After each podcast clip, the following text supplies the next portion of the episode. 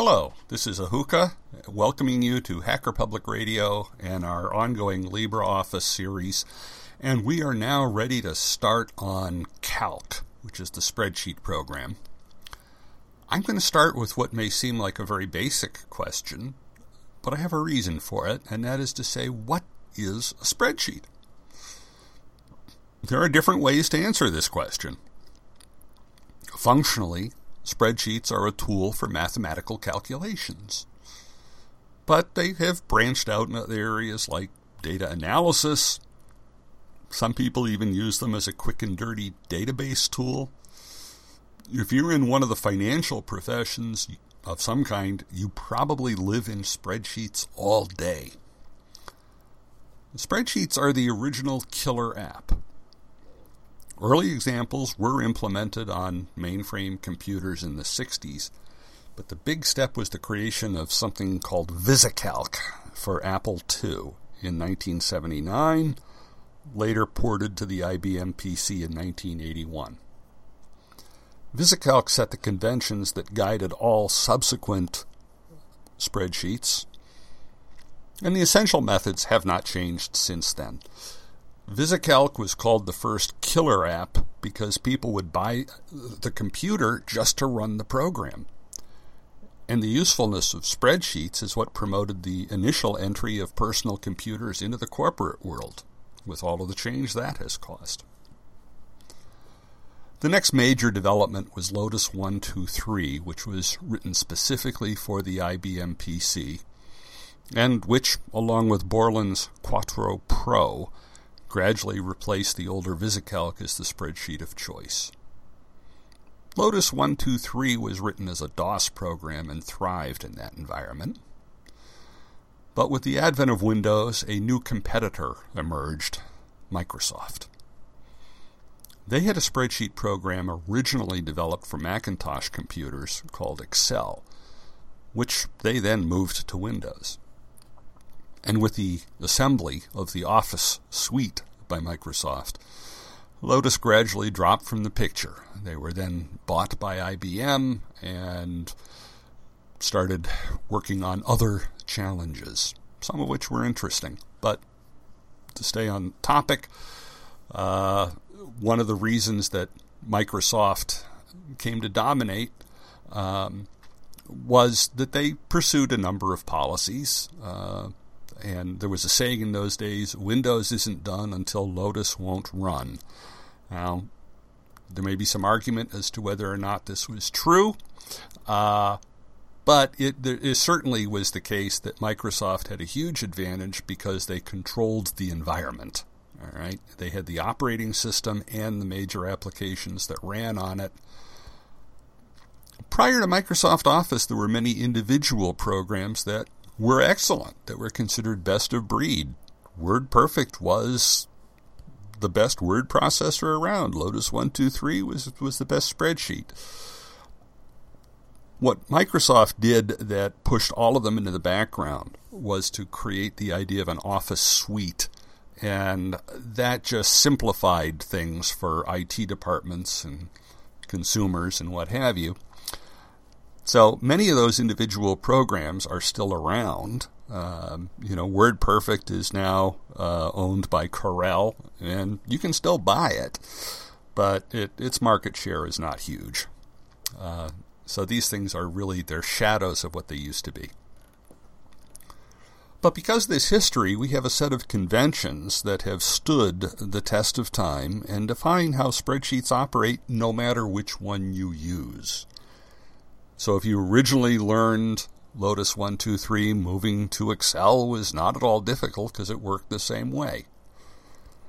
Not quite the same as in word processing. WordPerfect was significantly different from Word, and it made switching from one to the other much harder. Uh, in fact, I was involved in a project back in the early part of 2008 um, for a, a, large legal uh, office where because they were employing document management software that only worked with Microsoft Word, we had to pry WordPerfect out of their clutches and move them over. A lot of those lawyers were not happy about it, but uh, you know we were we had to do it. So. But with spreadsheets, it, if you learn it properly the first time, you can sit down to any spreadsheet program and be productive immediately. Um, the LibreOffice Calc is using all of the same kinds of conventions. Uh, so there's there's really no sort of conversion pain in moving from one to the other. However, very few people have ever learned how to use spreadsheets properly. And that's what we want to correct in this series of tutorials. We're going to start at the very beginning and build up the concepts and techniques so that you have a good idea of what spreadsheets should be used for and equally what they should not be used for. To begin with, a spreadsheet is not a database. This may surprise some people who have been using spreadsheets for their database needs. Now, it is true that you can do some simple database functions in a spreadsheet, and I suspect this may be due to the fact that the row and column format of a spreadsheet resembles very closely the format of a table in a database. But this is a very limited application and runs into problems quickly. A spreadsheet can only function as a single table, while a database can have many tables that are linked through key fields. Unless your needs are very simple, you really are better off creating a database when you need to do database functions. What we're talking about here is a variation on the old saying if all you have is a hammer, everything starts to look like a nail. I much prefer the idea of choosing the right tool for every job. So while a spreadsheet can do some of the simpler functions of a database, it is not the right tool for doing database work.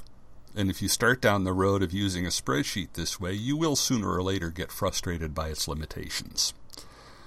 Uh, now, that said, in reality, do I ever use spreadsheets for things that have nothing to do with calculations and mathematics? Sure.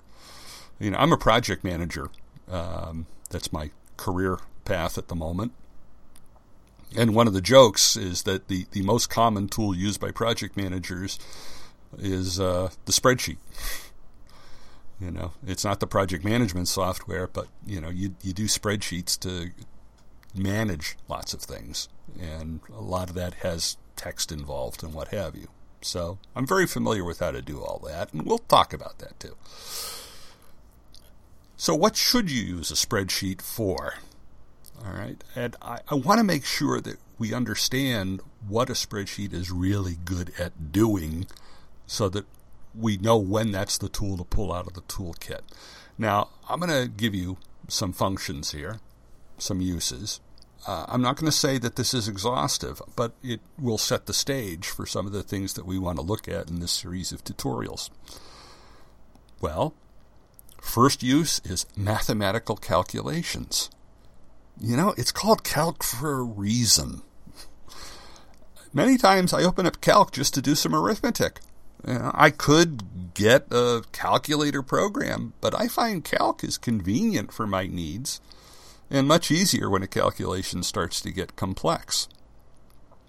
Using calc, I can edit my calculation in, in case I made a mistake. With a calculator program, if I made a mistake, I'd have to start over from the beginning. That gets real old real fast.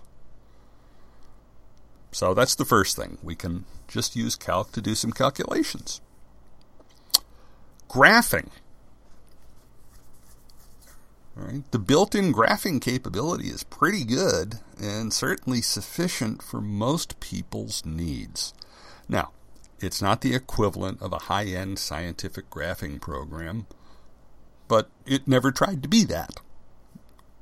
You can, however, quickly generate bar graphs, scatter plots, pie charts, and the like based on data in your spreadsheet. Modeling. Ah, this is the key use in finance. You can create a model of a financial situation, such as paying off a loan, and then the what if analysis proceeds if you change one variable and see how it affects the model. For example, if I pay an additional $100 a month on my mortgage, how much sooner will I pay it off? This kind of question is easy in spreadsheets. Now, back when I was teaching corporate finance to college students, I would have them do a spread a business plan in a spreadsheet and then investigate what happened if the price of the product or some other variable changed. Note that this is extremely useful, but it is also critically dependent on using spreadsheets properly. Bad habits will kill you here. Statistical analysis. You can do a variety of statistical tests and analyses in a spreadsheet using the built-in functions. Now, back when I taught business statistics, I used specialized statistical software to teach the course. Today, I could teach the exact same course using spreadsheets. Built-in functions include things like chi-square, f-distribution, linear regression, t-test, uh, to name just a few.